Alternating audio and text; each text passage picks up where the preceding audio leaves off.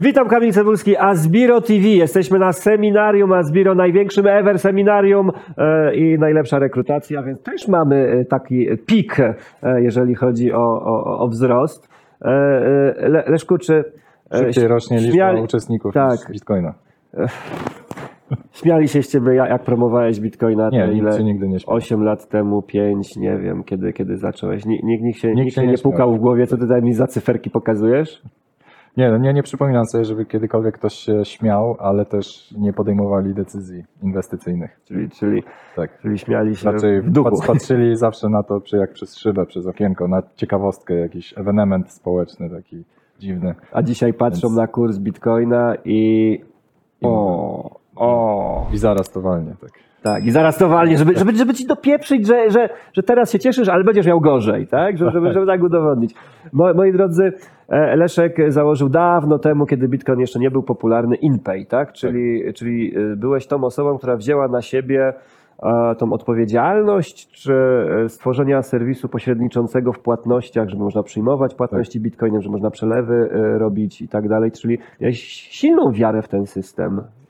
No, chciałem, idea była taka, żeby przyłożyć rękę do rozwoju e, tego projektu i właśnie połączyć ten świat e, z spadkowych finansów e, właśnie z Bitcoinem, że jednak uważałem, że Bitcoin ma szansę urosnąć i stać się, mieć jakieś znaczenie takie gospodarcze, jeżeli rzeczywiście będzie ten most pomiędzy pieniądzem fiducjarnym a, a kryptowalutą. Więc taka, taka była idea, żeby ludzie mogli w łatwy sposób wymieniać, płacić nim i tak dalej. Więc Natomiast e, no, regulacyjnie rzeczywiście w, się sporo zmieniło tego czasu, więc e, żeby e, móc realizować takie usługi płatności, pośredniczenie w płatności, no to niestety e, stało się to bardzo skomplikowane prawnie.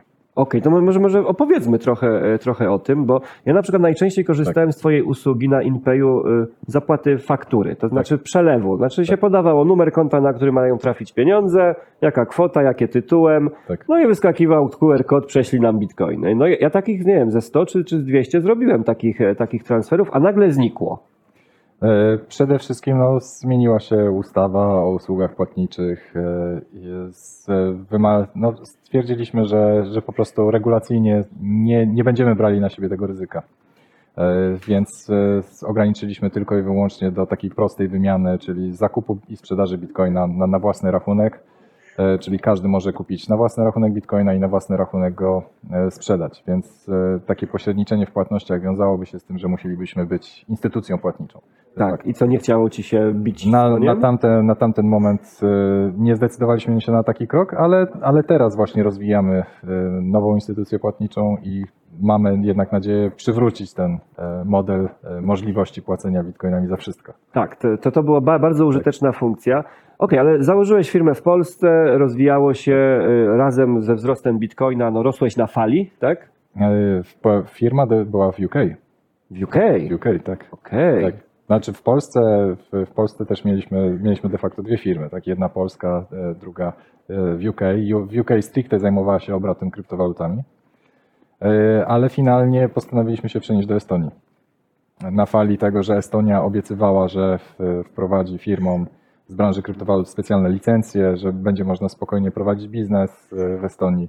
E, Natomiast no, te regulacje w Estonii okazały się dużo bardziej rygorystyczne niż tej niż wolnej. Estonii, estoński CIT i tak dalej, to No, e, to jest jedyna, jedyna zaleta właśnie Estonii, że mamy do czynienia z estońskim CIT-em. Nie, nie polsko-estońskim CIT-em, tylko estońskim CIT-em. I, I to jest rzeczywiście zaleta Estonii. E, Natomiast regulacyjnie są dużo sztywniejsze, dużo bardziej rygorystyczne przepisy dotyczące obrotu kryptowalut, więc można powiedzieć, że na przestrzeni ostatnich lat to trochę taki okres takiego dzikiego zachodu wolnej Amerykanki się, się skończył. Y, Chociaż y, okazało się właśnie paradoksalnie, że w Polsce to podejście do kryptowalut jest, o ironię, bardzo liberalne. Bardzo liberalne, no ale wymagało wypełnienia milionów y, PCC. Ja pamiętam tą akcję, gdzie tak, gdzie tak chcieli opodatkować te transakcje. One były opodatkowane, tak? Tak. E, zgodnie z interpretacją Traktowano przepisów. jako prawo majątkowe. Dokładnie, dokładnie. I, I były akcje protestu, trollowania te urzędów. Ja y, nie wiem, jakim cudem się to udało. Sam wypełniałem PCC, znaczy prosiłem o formularze. No. Także ja naprawdę nie wiem, jakim cudem się to udało, bo zazwyczaj rząd się nie słucha e, obywateli w takich sprawach, tak? A, I robi swoje, a, tutaj o ironię się przychylnie, prostu to, to jest zaskoczenie ogromne. To czemu nie jesteśmy, y, nie wiem, stolicą y, kryptowalut? No, no Pol, Polsko, raczej z Polski, no to no, ty tą Estonię gdzieś tam po drodze wybrałeś, y, no ten Sylwester pojechał na Maltę. I też finalnie na Estonii, do Estonii. I też no, to, tak, tak, tak, tak, no, no to, to czemu, jak, jak jest tak, tak dobrze, to czemu jest tak źle? E, z, nie, to znaczy najprostsza odpowiedź na pytanie to pewnie to, że jednak e, Dolina Krzemowa no to nie jest w Polsce mimo wszystko. Technologicznie, e, technologicznie jednak brakuje tego kapitału ludzkiego tutaj. Czyli przepisy to nie wszystko. Tak.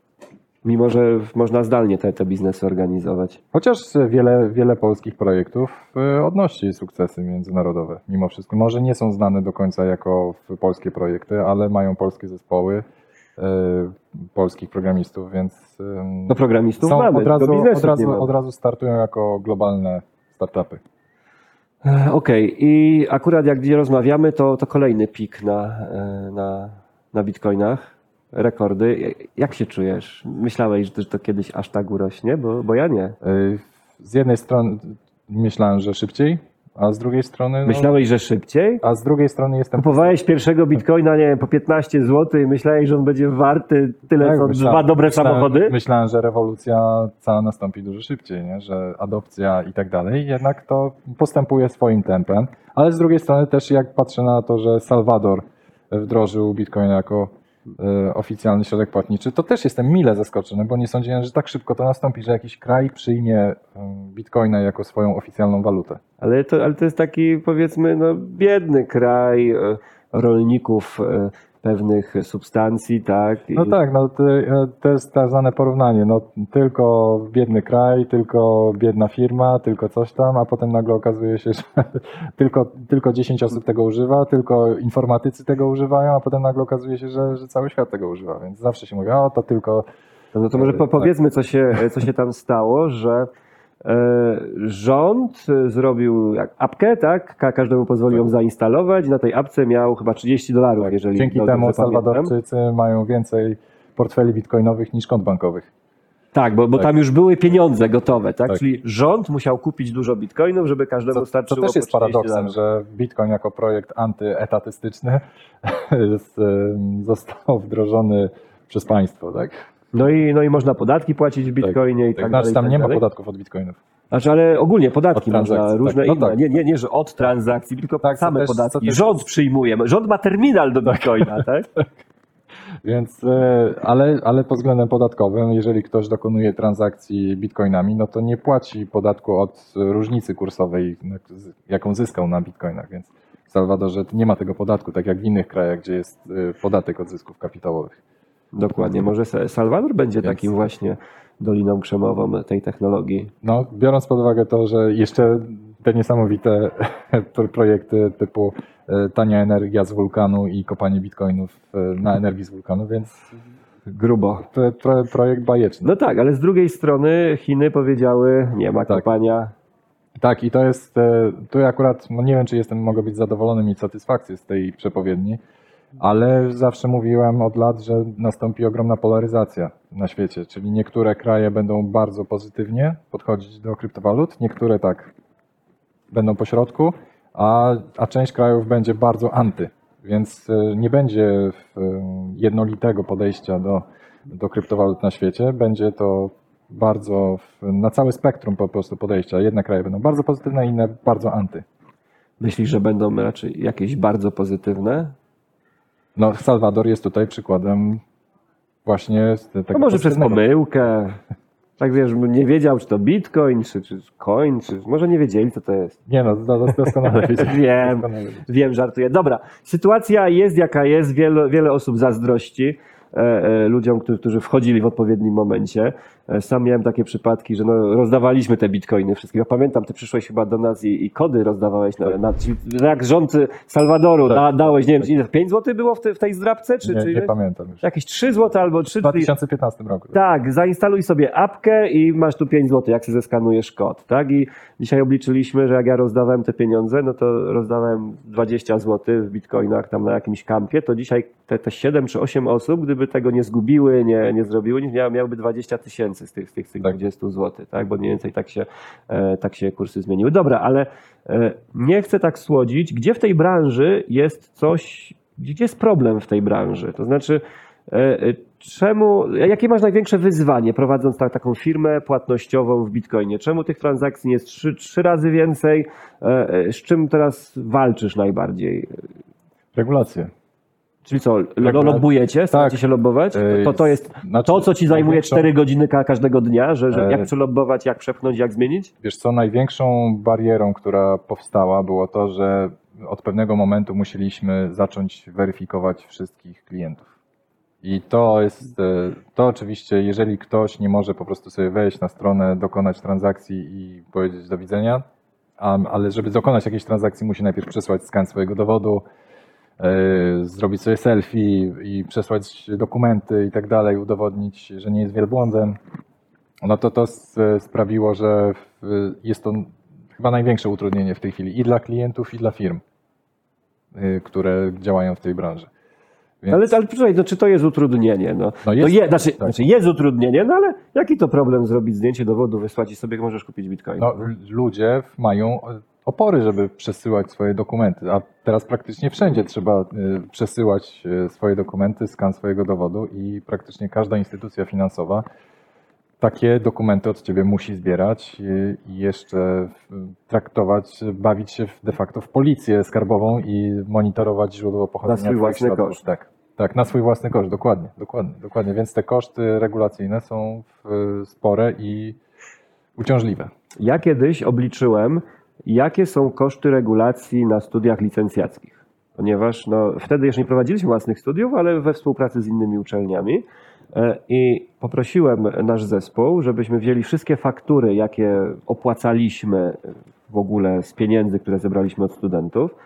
E, I si- siedliśmy i faktury na dwie kubki podzieliliśmy. Te faktury, które byśmy i tak opłacili, bo byśmy musieli, i te faktury, które, faktury, które opłacamy tylko dlatego, że są jakieś regulacje. Tak? Tak. No bo salę, wykładową, Tak, tak, tak. sprzęt i tak trzeba, ale na przykład wyszło nam, że tam jeden etat powiedzmy był przy tych studiach zbędnych, bo ta osoba tylko koordynuje jakieś tam rządowe rejestry, podania, cu- cudawianki, raporty, tak? E, I, wszystkie te, te, te rzeczy za- zaczęliśmy odejmować i wyszło mi, że byłbym w stanie te same studia zorganizować dużo lepiej, no bo no, lepsza jakość by była, bo nie byłoby matematyki na, na zarządzaniu na przykład. Ale już pozbyliśmy się matematyki, znaleźliśmy sposób, spokojnie. E, e, byłyby nie dość, że, że lepsze studia, to by były na 46% aktualnej ceny. Taki, taki był koszt, czyli 54% nam wyszło wtedy, że to jest po prostu pieniądze, które nigdy byśmy dobrowolnie nie dali. Wy, wy, wydaliśmy to tylko dlatego, że no, musimy. No, ktoś nam karabin przystawia do głowy i, i musimy pewne procedury e, spe, spełnić. Tak? A ja- jak szacujesz, ja- ja- jakbyście wy tak po, policzyli wydatki waszego biura, to, to na regulację ile, ile by idzie? No na pewno to jest kilka etapów, etatów tak? Bo ale, ale to w skali musisz porównać. Jak, jak, ofi- oficera compliance, oficera zgodności, tak? Oczywiście z testą, z licencją jakąś, tak? Te trzeba specy- specjalne egzaminy przechodzić y, y, rządowe, które Ale, ale to jest połowa waszych kosztów, czy, czy tak jak u mnie? y, Czy? wiesz co, no ja nadal, nadal jednak największy udział w kosztach to są prace y, programistyczne, tak? Czy nie jest aż tak? Więc, ale de facto trzeba było poświęcić naprawdę spore koszty na zbudowanie systemu. Ale w sumie właśnie te wydatki Tak. na tych programistów Tak, też tak, trzeba tak, w ten tak, budowanie tak, systemu, tak, którego tak, normalnie tak. byś, e, byś nie budował, tak? Tak. No bo jakieś serwery, gdzie przetrzymujecie te... dane osobowe, e, systemy do weryfikacji, które tak, no to, to dokładnie. I rzeczywiście sporo, sporo czasu idzie na, na budowę tych narzędzi do e, identyfikacji, weryfikacji. Do, do, do, nie wiadomo czego, no bo co, że sobie już anonimowo No, nie słuchaj, no muszę też troszeczkę obronić, bo jakby drugą stroną medalu jest tego, że e, jednak to pozwala przeciwdziałać e, oszustwom wyłudzeniom i tak dalej, praniu brudnych pieniędzy, więc To jest, poczekaj, poczekaj, bo to jest narracja, to jest legenda. A Teraz moje pytanie, ty siedzisz w tym lata już. Tak. Konkretne przypadki, że udało wam się jakieś tam, nie wiem, pedofilię dziecięcą tam aresztować, czy cokolwiek, że... wiesz co, y, i tak, i tak i nie, bo w, znaczy w praktyce okazało się, że co z tego, że mamy zweryfikowanego klienta, jak okazuje się, że tym zweryfikowanym klientem jest jakiś bezdomny. Tak. No ty nie wiesz, że jest bezdomny, tak? Tak. E, W sensie, który został wykorzystany jako, jako słup, jako osoba, która. Czyli, czyli zdarzają się takie, takie tak, sytuacje? tak, to, to jest problem. No, do tego weryfikacja klienta nie. No, może powie, potem doprowadzić, tak, ale właśnie na tym polegają. W, to jest próba gonienia takiego króliczka, w, próba, próba radzenia sobie z oszustwami, czy tam z praniem pieniędzy i tak dalej, ale tak naprawdę na koniec dnia okazuje się, że oszuści są jeszcze krok do przodu bardziej. No ale wiesz, no, y, o, oszuści, tak jak tam Tak. ktoś wyłudza pieniądze, nie wiem, zresztą te malware'y, co tam tak. robią, blokują ci komputer chyba, że, że wyślesz to bitcoiny, prawda, no to z, ty, z tym trzeba walczyć, tak, ale zdarzają się takie sytuacje, że nie wiem, prokuratura was prosi o jakieś dane, żeby pomóc tam, nie wiem, Tak, wa- walkę, tak, wa, tak. wal- walce z tym?